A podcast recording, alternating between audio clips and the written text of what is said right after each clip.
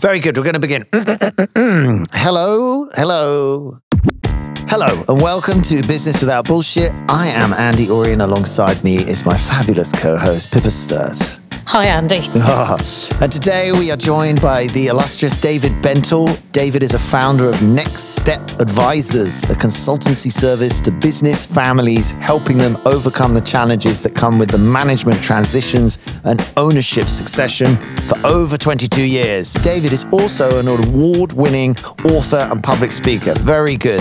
David, welcome to the podcast. Lovely Great, to meet you. Good to be with you. And you know, 22 years, I've been advising families for 22 years, but the prior 20 years, I worked in our family company. So some people say I've spent four decades thinking about this family business thing we obviously share some uh, pains being in a family business myself. And and was the family business you worked in was that the Bentall's department store, or that was a different Bentel? No, my grandpa came here and, and, bought a construction company, and so we had a real estate development and construction business here. And actually, over seventy five years, uh, operated in in Canada, voted one of the hundred best companies to work for in Canada, and. Uh, got sold a number of years ago, but we can get to that later. But you effectively had 20 years of hands on experience in a family company. That's right. My last job for seven years, I was president and CEO of our construction business. And how many people in the family were in the business? You, your dad?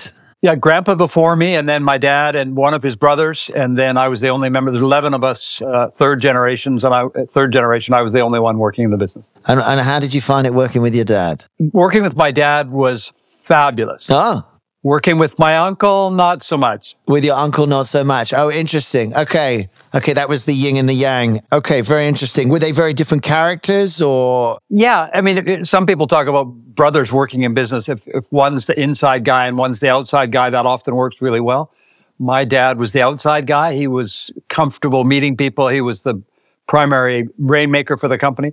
My uncle was more of a planner and more of an administrator. And so the, that worked well for 40 years, but it eventually blew up in everybody's face. And I, I was singed by the fire. There's something about siblings when they fall out, isn't it? It's it's not. Yeah. Um, I mean, I know this. I work. I, I've to be honest, I've worked with all, all three of my siblings, and uh, I, I, still more or less do. And you know, I think the funny thing is with siblings, and my dad dad was wise enough to observe this uh, from from you know advising other people in his own working with his brother and in family businesses is a bit like you say inside and outside. Everyone needs their own space. What siblings yes, are not yes. good at is you will never take instruction from your sibling over something because you grew up to, you're like, if there's one motherfucker in the world who can't tell me what to do, it's my sibling. Do you know what I mean? Uh, and Pippa has a particularly interesting uh, perspective being an identical twin. But yeah, but we normally, I mean, me and my sister tend to think the same thing about oh, things. yeah. And it, would you would you agree with that point, David, that it's about space in a business? I think that really helps. I think each having your own sphere is fantastic.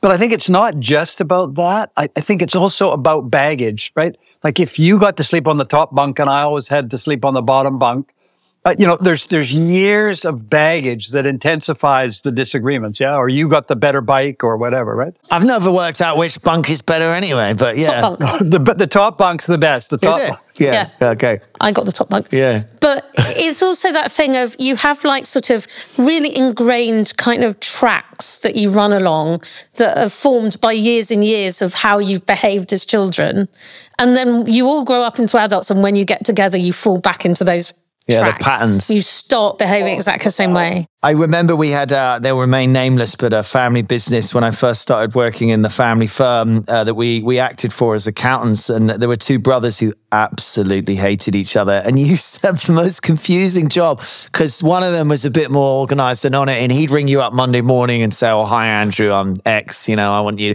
this is what we need to do with the accounts and this is what we're going to do. And about a day and a half later, just as you were getting to the end of what he'd asked you to do, you get the call from the other brother saying, Listen, whatever my brother said, we're not doing that, and you need to da da da da and da da da, and you just you you you end up in these very strange that you're the tennis ball going between these two people. Yeah. Do you know what I mean? And you're like, I I, I'll do whatever you tell me, but just come to a plan. I mean, it's it's incredible, and that was a small family business you've obviously spent your life sort of advising and, uh, uh, and and getting involved in this. So what what do you think are the sort of core things that a family business needs to needs to consider? I guess in, in regard to if they're going to work together. Andy's taking notes, by the way. Yeah, very I'm taking, I'm taking, notes. I'm taking notes. Fair, fair enough. So uh, there's a lot of things that are key, but one of the things that's important is to uh, get a shared vision. Like, what are you doing this for? Where are you going?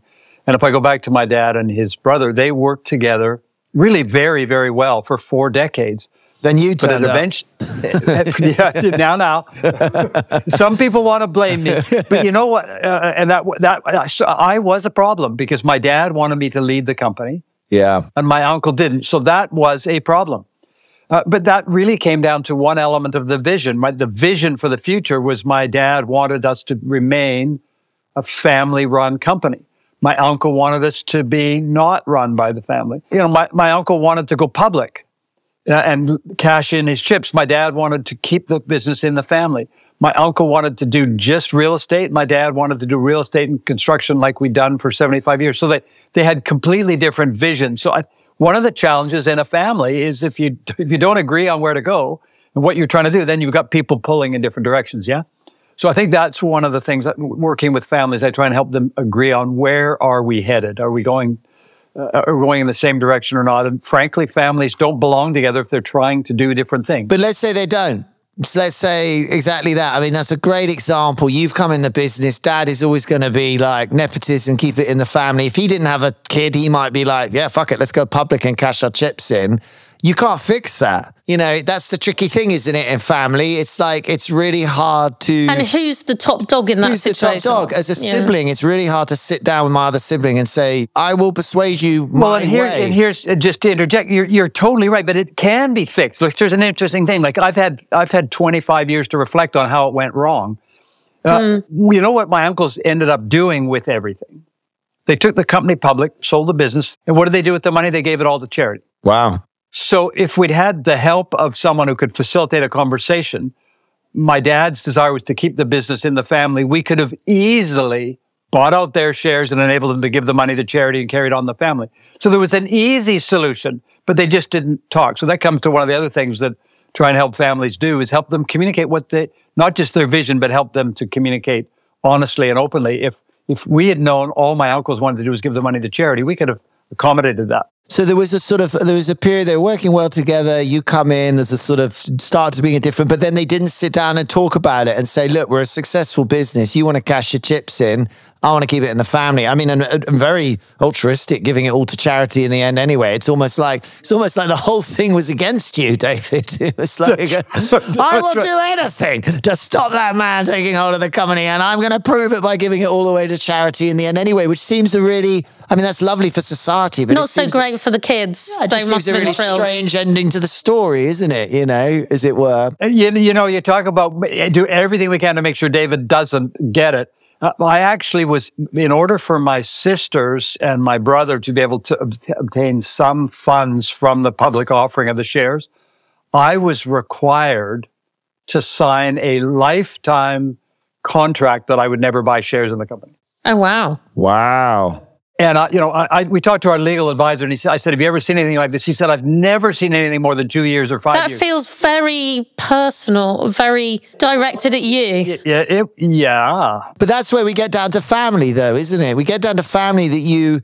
It's it's like it's like we're tribal. It's like I, I always remember this fascinating thing about gorillas in the mist, and there's this attitude that only humans are nasty to each other. And actually, what they don't tell you about gorillas in the mist is after that lady left and all the gorillas were living in harmony, one of the young males buggered off and then attacked the tribe and killed it. And the, the truth is, when you're in our tribe, we will do anything to protect our tribe. But when you're outside our tribe, we'll murder you. We don't give a crap. And family has that element that it's a bit like the opposite of love isn't uh, hate. The opposite of love is indifference. And and love and hate are these sort of relationships that you've been best friends and brothers and worked together for 40 years. And then there's this trigger and this fallout, and it's nasty. It's vindictive. it can bring out the worst. But you know what's interesting is, uh, I think part of that uh, in families is it's the, I talked about the baggage. It, it's it, we, it's built up over decades and layers, right?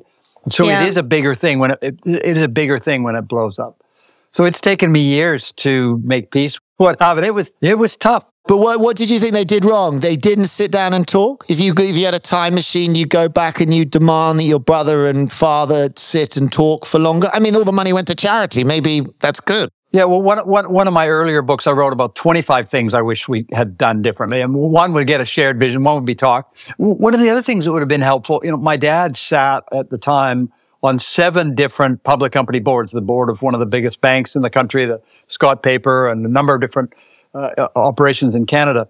But my brother, my dad and his brothers didn't have a board with independent members. So there was no objectivity. Uh. I mean, maybe, maybe it was a good idea to, to go and, and just focus on real estate. Maybe it was a good idea to stay doing real estate and construction. Rather than that being a discussion with, at a board of directors, it became an argument between two brothers who were trying to take control.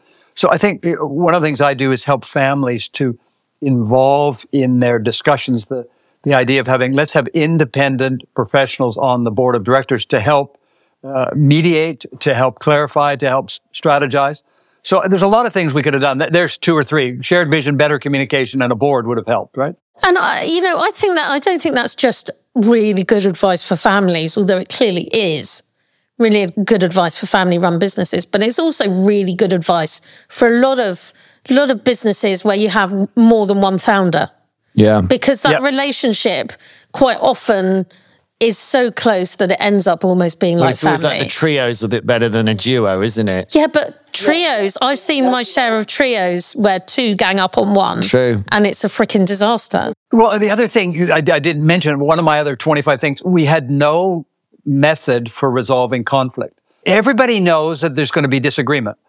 Everybody knows that we're going to not agree on everything. But how, but most families, according to a KPMG study done years ago, 76%, I don't know why it wasn't 75%, but 76% of families in business don't have a conflict resolution mechanism. In other words, if we're disagreeing, they don't have a, an appeal court or an exit clause or a conflict, you know, they don't have a, a buy sell agreement. They don't have a way of resolving conflict. Uh, that's unwise. Like, you know, we have airbags in our cars, not because we're planning to get in an accident, right? Family companies, you know, we're going to have accidents. We're going to disagree. Families that are wise put in place plans for what happens when it goes awry. I've learned another really interesting thing in our family business. And now, you know, um, I have to be careful I say this because I'll get emotional. But you know, traditionally there were four of us at the table and twelve partners, and we we we don't vote nothing like that. We everything has to be unanimous.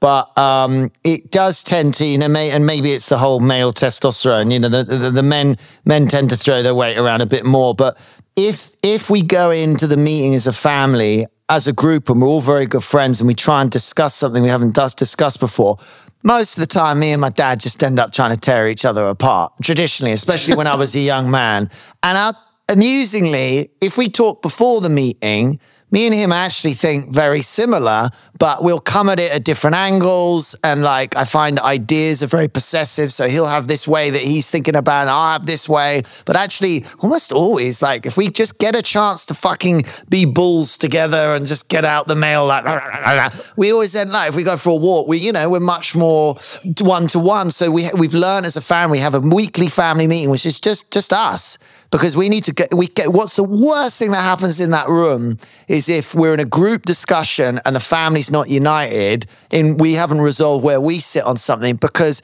we really fucking like really start like going at each other or like it's just like it's not good. So we've learned while we need it's very important all our partners and we act as a true partnership and i'm very proud of all the partners i work with and we don't want to be dominant we want to be a team. It's kind of really important that as a family we've walked in the room that we've all kind of what do we think as a family? Okay. And now we put it forward and then everyone throws it around and the nuance comes out. I don't know if that's something you've experienced or believe as well.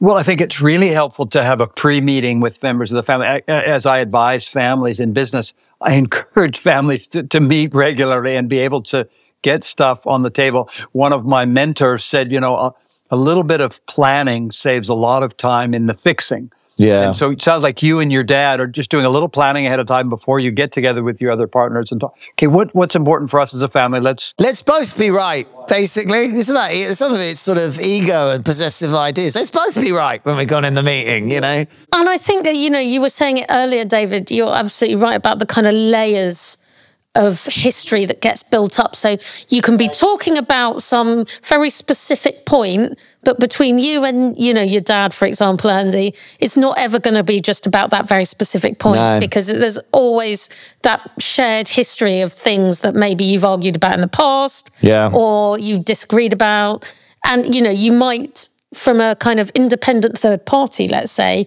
you might take a piece of advice fine, but you're not going to take it from your dad. You, you're spot on. Well, we're actually quite similar, but we come from massively different generations. I mean, Yeah. that's one of the main differences, the generational mindset. You know, he's 1943, I'm 1978 birth. I mean, there's a fucking difference of how we think, you know? These are great sort of suggestions. I mean, a lot of them can be applied, I think, to all business. I think, I think family businesses just have it in a slightly more intense way because you can't fall out with your family. The, the, the, the, fallout is much more painful. I mean, you fall out with a person in business. I mean, who gives a fuck? There's a lot, sorry, excuse my French. There's a lot of people in London. You know what I mean? I- Yeah, know, yeah, this- uh, whatever. And I think there's an attitude in business normally. It's like, we fell out in business and it, it ain't personal. I mean, I disagree a lot of the time when people go, oh, this is business, it's not personal, that I can screw you. But I do agree with it when you're saying, look, it doesn't mean that we can't have a cup of tea together and have a laugh. You know what I mean? You know, there's one thing we haven't talked about, and that is uh, you're talking a little bit about you and your dad. One of the things that fr- I find frustrating is that many members of the next generation are so keen to join the family company and take. O- they use the words "take over" from dad or mom, right?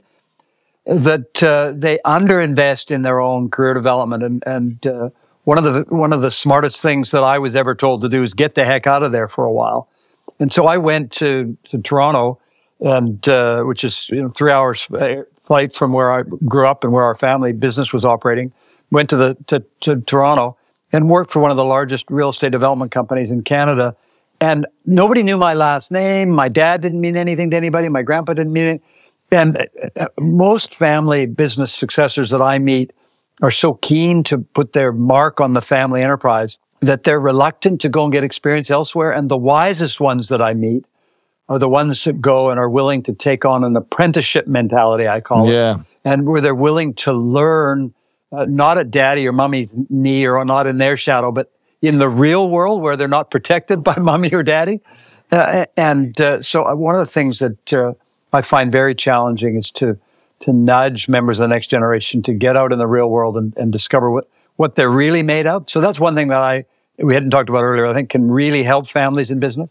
I think mostly family businesses suffer from an inability to get their kids excited about joining the family business because it's probably, you know, doing something that sounds terribly dull. And what you don't appreciate when you're 18, 19 and you think, oh, I'm going to be famous or whatever the hell you're thinking, you know, is you don't appreciate having, like you said, A, a business that values you as a person, but provides you an income and took generations to build. Is going to be something you value a shitload when you hit 40 and you've got a couple of kids around your neck. Well, and, and it also depends on what your parents are doing. You know, I, I'm really glad my mom and dad weren't in the funeral business. I'm not Yeah. sure I, I would have wanted to do that. right? Or in the sewage business, perhaps, which is probably not very glamorous but well paid. Who knows? You know. What do you do on a day to day? You're sort of permanently trying to really help, you know, complex family business. People ring you up as like a Mr. Fix It kind of thing, is it? Or Well, I, I would love to think I was able to fix it, but I'm not, right? Families need to fix themselves, right? Right. I, I'm not a counselor. I'm not, uh, not a marriage therapist. But, you know, when you think about I've been to, I've been, my wife and I married 46 years, and we wouldn't have got there without the support and help of the three or four different counselors that, that we went to. I think uh, what, fa- what I try and do with families is not to fix it for them, but to work with them to help them to, to fix stuff themselves. Hey? And so whether that be, involves helping them recruit boards with independent members, whether that involves, like you do, helping them have regular family meetings, whether that's, as we talked earlier, helping them to get conflict resolution mechanisms. So try and help them to manage the issues that can divide them.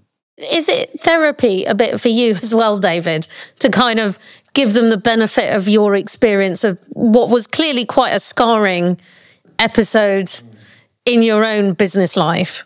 Well, it's it's actually quite funny. I don't do it in order to get therapy, but it's interesting. One of my uh, mates asked me to speak for. He's with a bank. He asked me to speak to some of his clients, so I did this presentation for fifty or hundred people, uh, well, and he liked it, so he had me do it three, four more times, and he kept coming to watch me speak to his clients. And, and I said, Haven't you heard my story enough times? You've heard it two, three, four times. And he said, I'm enjoying watching you because every time you tell your story, it seems to me like you are being healed.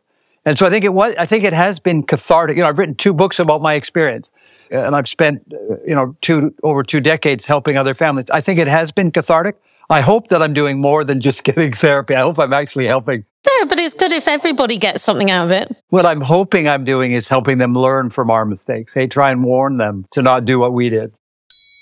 And what's your kind of long term goal for what you're doing now? Is the consultancy kind of the main thing that you do, or are you going to do more speaking? Yeah, well, I, I love speaking. That's why you know I, I, have written a couple of books because I love to commu- I love to communicate. But I, you know, think you know, what's my long term goal? My long term goal is to help family business owners to harness all that's good about families in business and help them avoid the common pitfalls. You know, someone said you, you should you should keep family and business separate. They don't doesn't work. You should have them separate. And I'm going, why is that? Well, because they said uh, it always blows up. And I'm going, well, you know, in, in North America anyway, you know, 50% of marriages blow up. Does that mean we shouldn't get married ever? You know, it requires, you know, dating regularly, it requires communicating, it requires forgiveness for a marriage to work. It's in a family enterprise. So I'm trying to help families avoid the, the pitfalls, Pippa, and to, to, to harness what's good. Yeah, and I, I think family business had honestly, I started I joined my family business in 2000 and yeah. back then, when I joined it, being in a family business was quite frowned upon in the UK. I remember my dad walking me around the building to meet people, and they were like, well, you were probably about 12, Andy. Well, well, I was 21, but, you know, I was like, they, you know, and it was like, people were like, you know, back then it was all about corporates and brands and family businesses with these nepotism privilege thing. And, oh, no one would go to the pub with me or whatever. Now it's sort of like family businesses are back. Now it's like, no, being in a family business is, you know, a positive thing. Yeah, well, and Andy, you, you, you're an accountant. What would you guess? Do you think family companies perform better financially or non-family company? What's your guess? I'm gonna guess family do perform well because there's a there's a there's a real power to when the it's most they're most of the time they work well and the trust and ability. You know, if my sister says to me, I'm not cool with this person. That's it. You don't need to say anything else. I might disagree, but I'm like, all right. You're absolutely right, Andy. Around around the world, studies have been done, uh, uh many many different locations, many different times, all different countries, uh, family companies tend to outperform financially, outperform non-family companies across the board.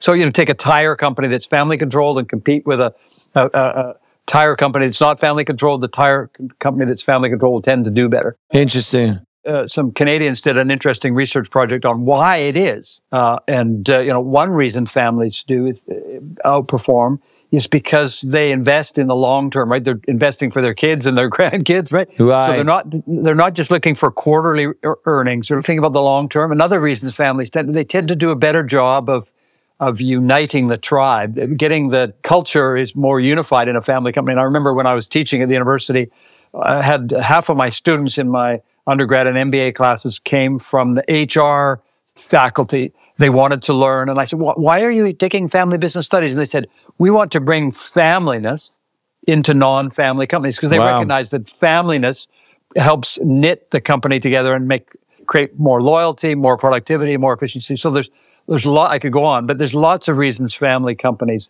tend to do better. What would you say your biggest kind of mistake has been? What's your biggest failure? I told you that I was very glad that I went to work outside the family company, mm. to work at, the, at this large publicly traded real estate company. The biggest mistake that I made in my career was to not stay away until I was invited back. Right. I, I worked for a couple of years, learned a lot, had a wonderful experience, and then I came back to the family company. And I should have known something was awry because when I came back, my dad said, why don't we have lunch with David and have him share with the executives and the senior management team what he's learned in his two years working with this sterling company that had an extraordinary reputation. Nobody wanted to hear what I'd learned for oh, two years. No one wanted to go to lunch. Oh. No, nobody wanted to hear anything about it. And you know, one of the more successful family enterprises in Canada, run by a fellow by the name of Paul Desmarais Jr. and his brother Andre. And I asked him, I said, what is your goal for your kids and your grandkids?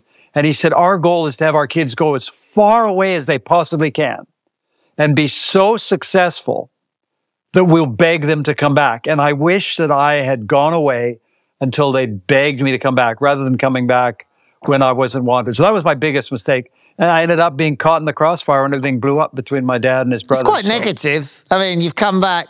Why don't we take him out for lunch and get a bit of information? I think they were threatened. They were threatened by They that. were threatened, by that. and you weren't a big enough cheese yet. It wasn't like, Yeah. oh, blimey, it's David Bentall, you know? no, no. And and you know, you've said that family businesses are more successful on the whole than non-family businesses. Yeah, What do you yeah. think the kind of biggest problem facing family businesses is? I think one of the biggest problems is this idea that they resist learning. Uh, And, and what do I what do I mean by that? If you think about it, family companies all around the world, we were talking about how many there are. You would think there'd be this huge demand for learning about because the field of family enterprise has been studied by brilliant uh, scholars and academics and consultants for the last 40, 50 years. There's, we now know what works and what doesn't. And so you'd think there'd be a huge demand for learning and education. There's almost no demand. What I think the problem is, is that families who are in business fall into one of two categories. They're either getting along or they're not getting along. Mm. If they're getting along, they see no need to learn or do anything. And if they're not getting along, they don't want to talk about it. And so there's this huge need for families in business to grow and learn, to get educated, to learn what's best practice. And, no, and there's almost no express demand. Yeah, but I suppose it is that thing as well of, you know, we've done this. You can't teach an old dog new tricks. You know, this is a family business. We've done it this way for the last X number of years. And there's quite a kind of ingrained antipathy to change. Yeah, well, in family enterprises, there can be that intergenerational struggle, right? The elder generation, this is the way we've done it forever. And that works. So they're not as open to new ideas from the kids. So that can be a problem. What's interesting is it's, it's choosing which things to preserve and which not, right? Which comes back to the board of directors. I can imagine having a board with independent members sitting down and the dad said, you know, we, we haven't had a website in 50 years. We don't need a website now. And the mm-hmm. board of directors might be able to say, well, actually, your kids are right, actually.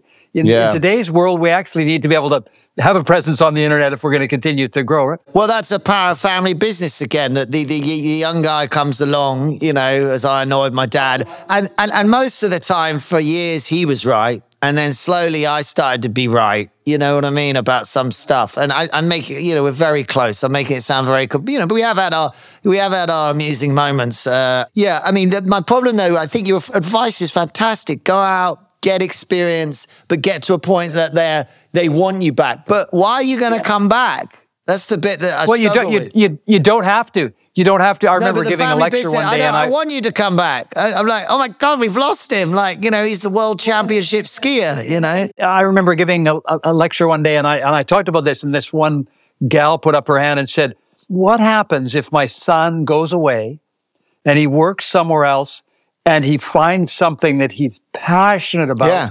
and he becomes really successful, and he's earning lots of money, and he's doing something he loves, and he never wants to come back?" And I said, "That'd be wonderful." She said, "No, that'd be tragic," and I said. Bring on the tragedy. Yeah, know? yeah. You make a good point, and then that's a good point too. That you're always there with open arms to be like, not Yeah. open arms, but the door's open. It's like, look, you always have a job here. Leave the You light know- on. You know Yeah, that you've always got on. a job here. There's no like burning bridges. I had like, like, I wanted to be a rapper. I still want to be a rapper. So like, I was trying to think, what happens if my kid grows up and says I want to be a rapper? My dad's deal was kind of like, well, you're going to be the family business, but maybe I'll help you a little bit with your music, but you can't really do that. My cousin decided he wanted to be a recording artist. So he became a, a rock musician. His father phoned my dad and said, This was 45 years ago. His dad phoned my dad and said, My son wants to b- borrow 10 grand because he wants to become a rocker. Uh, what do I do with that? And my dad said, Loan him the money. He'll get it out of his system in six months. 45 years later, he's still performing, right? He's still performing. I would, I would, the music one, I came up with an answer for my son, which would be I would say to him, I'm going to fully support you. I'm going to give you two grand a month or whatever you need to pay your bills and do your thing. But you got two years. And in two years, you've got to be getting somewhere. Like you've got to have made moves. Like you, you, you know, we got, because two years isn't, it will seem a long time to him. It is also enough time to make some kind of dent, like getting somewhere because in music it's a bit vicious like that. You're either going and then because because the trouble with the dual choice is if you make them do both, you can't really do either. No, you got to focus. You got to focus. And and Barney and my cousin, he he made a career out of it, and uh, he's been he's been very fortunate. Yeah. I think you, uh, in family businesses, probably, I would imagine, also get the thing which you get in non family businesses as well. For example, you know, when I qualified as a lawyer, I stayed at a law firm for a couple of years and then I left. Yes. And went elsewhere. And after about six or seven years, somebody from that law firm phoned me up and said, We have a position going vacant. Do you want to come, come, back? Yep right? So exactly that's great. They asked me back, brilliant. But I went back and and the last time I'd been there had been as a trainee with other people being my bosses and now they were my you know they were not my bosses anymore they were my contemporaries they were my fellow partners and it was quite hard i mean it was quite hard for me but i think it was also really hard for them not to treat me like their junior and yeah. i think for fathers and sons or parents and children, there is that like you will always see your child as your child, however old they are. Pippa, you're so right. You know, I, I remember I was in a in a board meeting. My sisters and I bought the construction family construction business together. My sisters are ten and fifteen years older than me, and at one of the board meetings, uh, you know, I had become president of the business, and the chairman of the board uh, brought to the to the board the idea that I had applied for and was going to go to the Harvard Business School and take something called the Owner President's Program, which is like a mini MBA. And this was back in 1990, so it was uh, a long time ago now. But at that time, that program was $30,000. I don't know what it is today, but certainly a lot more than that. My sister said, there's no way my, we're going to pay $30,000 for my pipsqueak baby brother to go to Boston for some boondoggle. And uh, the chairman of the board just turned to Helen, like, what are you so concerned about? She said, I changed David's diapers when he was little. I'm yeah. not paying for this. And he said, what has diapers got, what has diapers got to do with anything, right? Uh, so, but it was, she, she had trouble seeing me as an adult president of the company who might warrant going off to Harvard. Well, I think you might be interested in what, what Dick Myers, our chairman, did because it was brilliant. Uh, we were talking earlier about the value that boards can bring, independent board members can bring in a family. So he said, let's not argue about it here. Let's adjourn. We'll table the conversation. No need to decide. So at lunch, I, I overheard him talking with my sister in the corner, and he said, now I understand you don't want to pay $30,000 for a boondoggle for your baby brother. She said, I'm folded arms. There's absolutely no way I'm paying for it.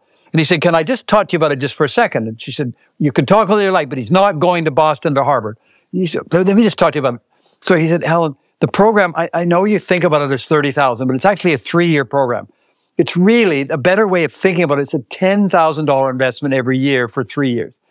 So let's just talk about the $10,000. And you're, Helen, you're a 20% owner. So it's actually, we're not asking for 10,000 from you. We're just asking for $2,000 for you. You're 20% owner. And, and so, and that 2000, the company's going to pay for it.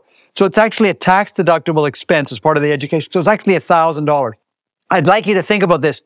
We're inviting you to invest $1,000 in your brother for the next three years so that he can look after the millions of dollars that you've got invested in the company. Do you think that's a good investment? She said, why didn't you put it that way in the first place? Of course he can go. Yeah. So, so awful. But, but isn't that lovely? The independent voice of objectivity. Hay was able to heal well, so that one to one people group behavior is so yeah. different. You know, one to one, we we seek agreement with each other. There's something about humans on a one to one. We we we want to come together, yeah. and in a group, that's not how we get. It's just so complicated in a group, and um, you know, it's this real problem about decision making. So we break off a lot. We've got twelve partners. You can't make fucking decisions for twelve partners. So every time it gets, if it's not just like bang bang bang, we all think the same, which lots of stuff is. If it's like, uh, It's like, okay, who are the three people who are going to go think about this and come back to us with their opinion, which sometimes doesn't work. But I have a different question. We talked a lot about the family and me and the poor family and this poor family. What's it like for everyone else, though? I mean, that concerns us a lot as a family. We, we go out of our way to say, there ain't no fucking glass ceiling here. We want you at the table if you're cool. You know, there's 12 of us at the table. There's only three family members these days, you know. What, what, what, are you, what, what are you supposed to do about the other? Because other people always feel like, yeah, but I'm never an Oury. Uh, but Andy, here's here's the thing. I'm working with a family right now, and there are three members of the next generation who are all working in the family company. And surprise, surprise, I was helping them recruit independent members for their board. And in the in the process of the interviews, one of the uh, the candidates for the board said, "What are your the three of them? What are your expectations for the future? Do you want to run the company?" And they all answered with brilliant perspective. They all said, "We want." the best person for the job to run the company. Mm. And we used to we used to think as young men and women uh, that we would like to lead the company, and maybe one day we will. But what we really want is someone who's best to lead the company. And and the wisest families that I know are looking for good leadership rather than a, a track for the family to run the company, regardless of whether they are capable. What's the best piece of advice you've ever been given, David? My dad said to me, and I think he was quoting Shakespeare. He said, If a man steals from you your good name, he steals from you something which is of no value to him and something which you will never be able to repurchase. Wow, let me think this one through. Yeah, yeah, that makes sense. I mean, it's effectively rep- protect your integrity is the message, is it? You got it. You got right. it. And, and what about the worst piece of advice? Uh, I was working in our family firm and we had a senior, senior advisor who came in when things started to fall apart between my dad and my uncles. And this man walked in and he interviewed all of our senior executive, and I was not a senior executive, but he interviewed me because I was part of the, of the company at the time. And he said to me several things. He said, This company is 75 years old. And I said, I know that. And he said, This company needs change. And I said, I know that. And he said, You are, and I'll use language he said, "You are you are a defecation disturber. You're running you're running around the company throwing mud everywhere." And he said, "This company needs change. Don't ever stop." That was the worst advice I ever had because he was he was correct that the company was 75 years old and needed change, and that I was running around and I and an insubordinate iconoclast trying to tear everything down.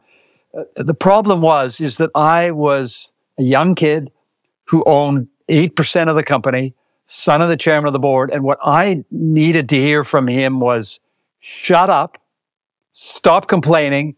And you know what I wish he'd said to me? Learn to follow before you expect to lead. Great advice. Yeah. Yeah. Yeah. I could see how that's wrong. And I learned, I definitely learned that. I'd even know a lot of the time I was arguing with my dad that he was right and my brain would be saying he's right. It's young bull, old bull. You want to contest. You. It's very um, uh, physiological. It's like you have, you have yeah, to yeah. challenge it, and I'd be like, Rah! and I just made, I just made an ass of myself year after year after year until I until I respected him, and I was like, no, better better like calm this down. And now you never make an ass. I never yourself. make an ass of myself.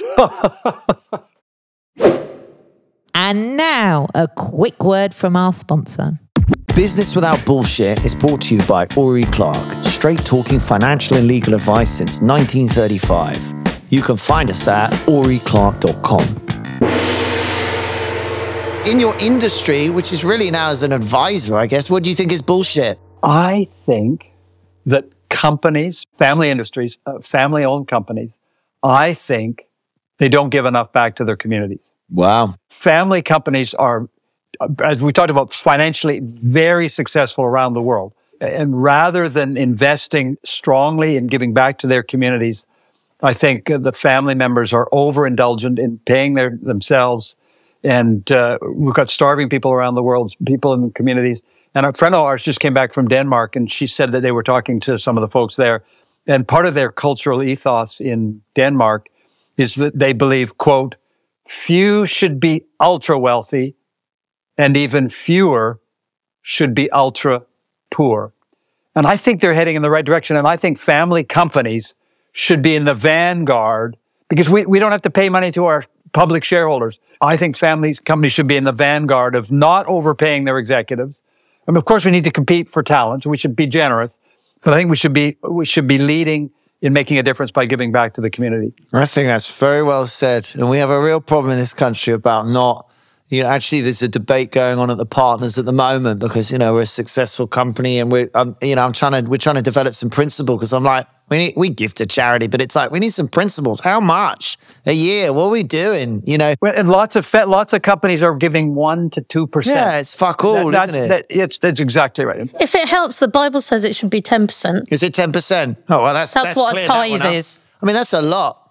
It's a lot when you're when you have good years and bad years, and we're trying to because part of the family business you're long term. So part of it is we try and be prudent and be strong because one of the things my dad believes, and he gets frustrated these days that people want free lunches and bicycle. You know, there's just all this bullshit, and he's like, they need to appreciate they work for a business that didn't have one layoff during COVID, that we're financially strong, and we give them a very safe, secure place to work. That we're not going to be taken over by private equity. And and he comes from a generation where people r- r- appreciated their jobs, you know. So there's that element too. Well, I was just going to say, just I, I, I go back to my grandpa. You know, yes, giving away. You know, my my grandpa was guided by the ten percent. He gave away ten percent or more every year. My brother in law does always, yeah, to the church. It's a really that's a really really really nice point. Um, but uh, I don't think many businesses do it, and it's uh, it's a They, hard. they don't. That's that's why I Do you think know, it's do you know BS. the next bit why? Here's the next bit why. Okay, we're going to give away 10%. Sounds good. Right. To who? And then you start as accountants looking at these charities that are badly run. I mean, it's a fucking Don't let the perfect phone- be phone the me, enemy of me. the good. Phone you. You've got you you you you you've got something, have you? You know, Well, but, it, well, but I no, don't. not- you, we not- could not- joke I don't about it, some- but it's a real problem. Order! Order! The Honourable Gentleman has got to learn the art of patience. But like, just there, there are charities that are doing good work. You know, when I was a little kid, I remember Dr. Ben Gullison said, he said, I'm going to give my life to go to India and to do cataract surgery. And he said, if, and I remember as a 12 year old kid, he said, if you can give me $20, I can give someone their sight back. Yeah. And I'm going, sight is priceless. So, so I've been, you know, as a 12 year old, I gave 20 bucks to Dr. Ben and he gave someone the gift of sight. There are charities that are doing wonderful things. Yeah, yeah. And uh, so if, if anyone's struggling to find one, let me know. I'm happy, happy to point them in the direction of a few. Oh, the David Bentall Society. no, not, Okay, David, so welcome to the 10 second quick fire round. This is where we're going to ask you a list of questions to get to know you a little better, and you've got about 10 seconds to answer each question. Okay, D, cue the music. And are you ready, David? I'm ready. What was your first job? Painting the fence. My mom and dad had a big piece of property, and I, my job was with a wire brush and acid, actually uh, scrape the fence, and then we stained the fence. It was a tough job, kind of like Tom Sawyer. It was a tough one. Me and one of my buddies did it together. It'll be in your mind forever. Worst family business job I've ever had. That sounds like. What was your worst job, David? Summer job working in the accounts payable department. Tedious, and I oh, it just it was just forever. I just oh, I had two cups of coffee before I got to to uh, coffee break. It was terrible. That's when you really enjoy a long visit to the toilet, isn't it? It's like, how much can I maximize? You've gone to the toilet 12 times today. Oh, I have problems, you know. Anyway. I, I took I took juggling balls in and taught the accountants how to juggle juggle the book. really? I love it. Favorite subject at school? Phys ed. Anything, to, anything I can do, just let me let me go play play soccer or football or something. What's your special skill? That it's interesting. Mr. Myers was chairman of the board uh, when I was president of the company, and and every year, twice a year, he would sit down with me and he'd talk to the 11 vice presidents who were working for me and ask them, "What has David done wrong lately?" And he'd dump all the garbage on the table. But be- he began every meeting for 10 years and said to me, "David, you are the best verbal and written communicator I've ever met." Keep up the good work. And then, and then he talked about all the stuff I was doing wrong. All the stuff. I Well, was those doing are good wrong. skills. Those are good skills, and I, I, I would agree. What What did you want to be when you grew up? I wanted to be a fireman. Oh, so does my son. So does everybody. But you know what's interesting? Well, you know what's great about that? I, I when I was a kid, my mom and dad were buying a new car in 1965. They would look for a Pontiac a Parisienne, and I cried and cried and cried until they got the red one because I wanted to have our own fire truck. So- Wow. But you know, but you know, somebody says I'm actually living my dream. because what I'm doing now is helping Putting out fires. putting out fires for families. Yeah, very What did your parents want you to be when you grew up? President of the company. Dad walked into the into the den when I was grade five and said, "Son, turn off the television, do your homework." And I said, "Dad, I'm watching Casper the Friendly Ghost." And he said, "David, turn off the television. You can't be president of the company unless you do your homework." Wow. What's your go-to karaoke song? Well, my mom was an award-winning soloist, but somehow I can't carry a tune, so it ain't ever gonna happen. Fair enough. Um, office dogs.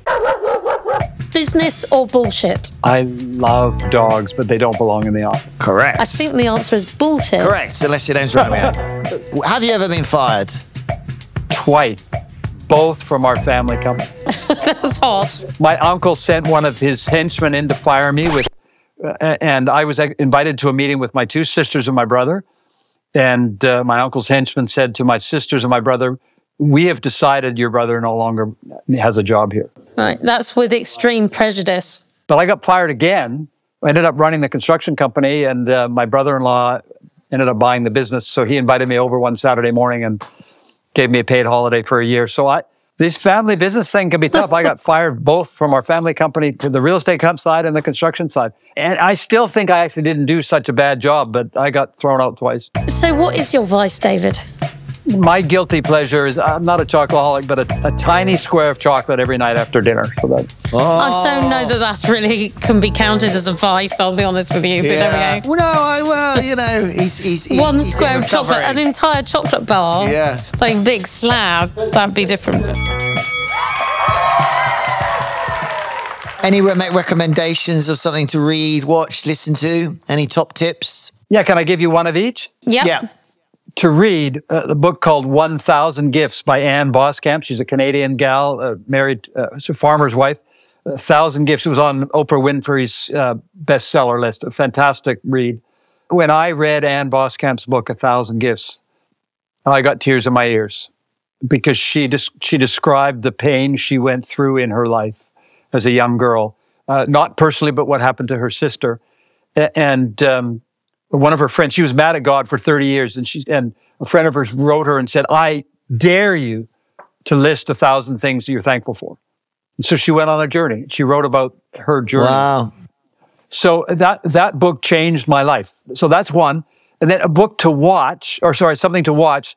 uh, I recommend the film Unbroken. It's, it's been out for many years now, but Louis Zamperini, former Olympian, and uh, you know his in the war, he his plane went down, and he went 40 days without food and water. The book's actually better than the film, but you asked for something to read and watch. So I'd recommend people watch Unbroken. And then something to listen to, I'd recommend the audiobook called Against All Hope, written by Armando Valadares. And Armando Valadares was spent uh, 24 years in prison uh, in uh, Castro's Cuba. And he wrote about the torture and the pain that he went through. There's a bit of a theme there, David. Uh, you know, they're all very Well- heavy struggles, you know. Well, well, and, and the reason that they all come together is they were tr- they were a perfect troika for me, uh, perfect trifecta for me. I read, listened, and watched those books in one year, and it changed my life because I I could spend the rest of my life complaining about the fact that I got fired by our family company twice. But those three, Ann Voskamp, Louis Zamperini, and Arm- Armando Valadares, helped me to learn to be grateful. Yeah, damn right. Changed my life, those three. So thanks for asking. Is there anything you, you want to tell tell the audience at all? You know, plug your business. Yeah, a couple things real. So I'm passionate about helping families in business to not get them run into the mess we had. So I've written two books about it. So if they, if anybody who's listening would like to know more, have them go on to nextstepadvisors.ca, CA for Canada, nextstepadvisors.ca. Send me a note, and I'm happy to send audiobooks or hardcover books that people want. One of my books is called Leaving a Legacy, which is about the 25 things we did wrong as a family and how to not do that. And then my most recent book is called Dear Younger Me, looking back the nine ways that I the, the nine ways that I screwed up, the fact that I lacked emotional intelligence and how I needed to learn to cultivate patience and humility and critical thinking skills. So happy to send those resources along if people are interested. Fantastic. It's hard to teach experience, isn't it? Uh, and the knowledge of the knowledge of uh, wisdom. You know, the, the, the Well, do, do you know do you know where experience comes from? And do you know what? It, I was talking to our kids, asked, our grandkids asked the other day, Grandpa, what's wisdom? And I said, wisdom is knowing how to make good decisions. And they said, how do you learn how to make good decisions? By making bad decisions. Yeah. Yeah. So true. Yeah. So there you have it. This was this week's episode of Business Without BS. and we'll be back with, our uh, thank you, Dee, thank you, Pippa, thank you, David, thank you, Romeo, somewhere on the floor. Uh, and we'll be back with our quiz, Business or Bullshit. Until then, it's ciao.